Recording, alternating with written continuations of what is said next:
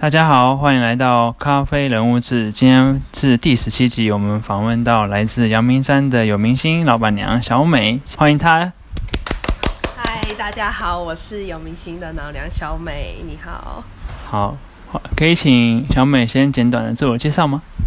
我是有明星的老板。你的店啊，就是在阳明山的半山腰，也是一间就是就是直火烘焙的咖啡店。那其实我同时也是就是守城咖啡的，就是生豆推广员。那为什么讲生豆推广员？原因是因为其实我们比较工作是在让大家认识就是豆子，知道豆子是什么状况，跟它的知识这样子。好，谢谢小美的介绍。接下来进入访谈第一题。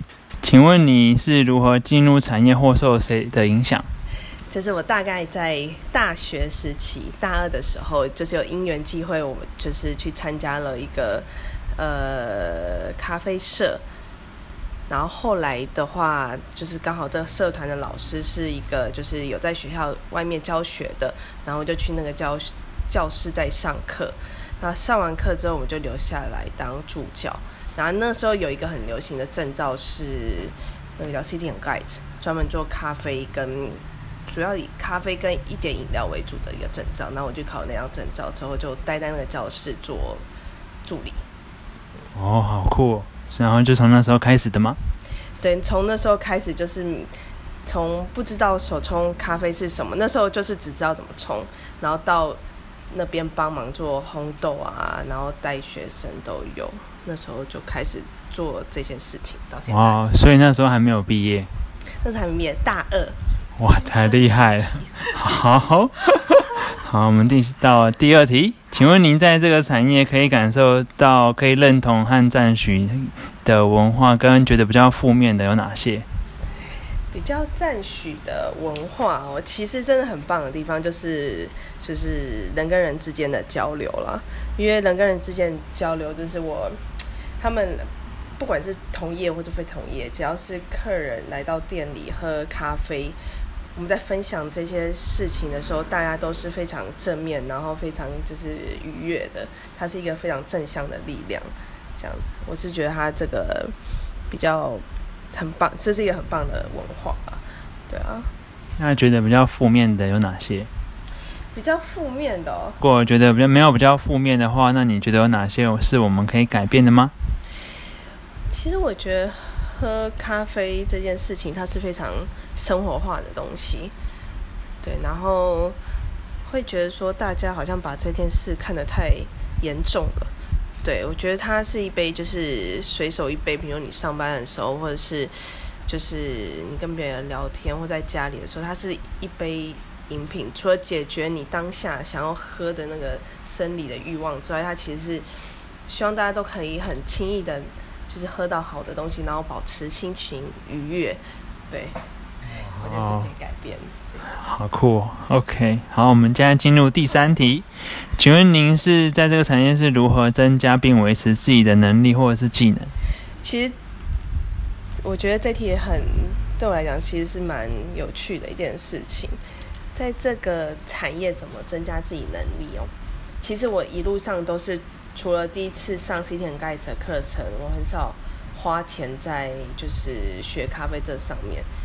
呃，原因不是因为就是我不想要花钱，是因为那时候对我呃能就是花钱学习对我来讲负担太大了，所以才会透过别种方法。那呃，我就是之后的工作其实基本上都是跟就是咖啡产业有关。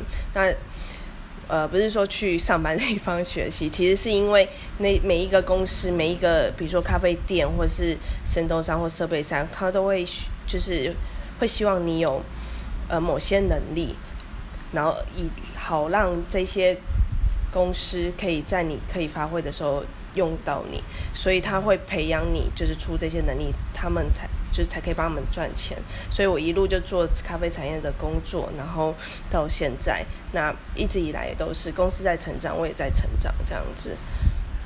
除了这个之外的话，也是其实另外一方面的话，我把它分为两类啦。其实一个就是经验跟知识。那知识的层面的话，呃，现在获取知识非常容易，就是 YouTube 啊，或是就是一些书籍上面，其实非常容易得到知识，所以就花多一点心思去找这些资料，自己阅读，然后自己增加自己的能力，这样子。然后另外一面就是经验，经验这是真的是一定要立马开始，就是你无论你自己去喝咖啡，或者是你去就是别的店看别人怎么做。其实主要就是经验东西是需要累积的，所以你必须要自己亲身去体验，所以才可以让自己的能力越来越好。这样。OK，非常的丰富。好，那我们现在来到第四题，请问您入行以来遇到最大的挫折及如何克服，或者是说你有哪些挑战计划从中有一些变化？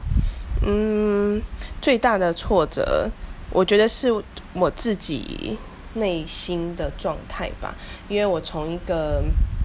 诶，应该说，我呃到有明星工作之后，就是变成老板之后，我觉得角色互换的过程中，我调试了很久，因为你是从一个员工，然后到一个管理职，到一个老板的过程，我其实我太早，然后也调太快，所以这呃前面两年到一直到现在，我一直在做就是角色的转换，那那转换包含你怎么去带人，怎么去跟别人沟通。我觉得一直都在做调整，但我觉得真的是你没有碰到你，其实真的很难很难去知道这些事情。OK，好，那我们来到最后一题，请问你自从入这个产业开始，喝到最受启发的一杯咖啡是什么？诶，其实后来我就是在大三、大四的时候有参加了一个。TBC 的比赛就是台湾咖啡大师的比赛，然后那时候机缘是我在学校实习，然后有一个设备商，呃，百茂公司那边做就是实习，然后他有协助我参与整个比赛的过程，那也协助我找比赛要用的豆子。那这杯咖啡饮品，我印象很深的就是说，就是他们帮帮我找的这个烘豆师。然后那时候是利培米提，然后这个老板他做了一个配方，然后这个配方是我第一次喝到，在就是那个年代，大概七八年前，有那么多丰富的就是莓果类巧克力、巧克力柑橘的一杯就牛奶咖啡饮品。其实，在十年前能够做配方，然后做到这个风味的卡布是非常少见的，对。然后也是因为这个东西很惊艳，所以我也选了他那时候喝到这杯做我那时候比赛的豆汁。嗯，哇！我现在想要再补充一题，加将这几个题目下来整整结出，我觉得。因为你的发展非常的快速，然后经验跟其他人的历程都完全不一样，所以我觉得有一题想要问你，就是说你有没有什么话想要留给现在刚入这个产业的年轻人，尤其是现在非常多的年轻人从打工开始就在这个产业的，对，看你有没有你有没有什么话想要跟他们说？其实真的就是乖乖的、认真的工作，然后好好的去咖啡店消费，然后多听多看，然后真的。I G 多滑也没关系，你就是学别人，就是看别人在做什么，对，不要讲太多五四三，就这样。好严肃，好，那我们谢谢今天小美来到我们这边做我们的第十七集的访谈，非常的精彩，谢谢小美，谢谢，谢，拜。拜，拜。